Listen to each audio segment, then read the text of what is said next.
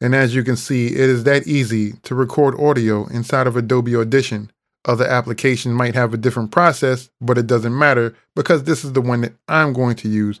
You use the setup for um whatever equipment you have. All right, that's it. That's the mic check a one two, mic check one two. That is how easy it is to record audio in Adobe Audition.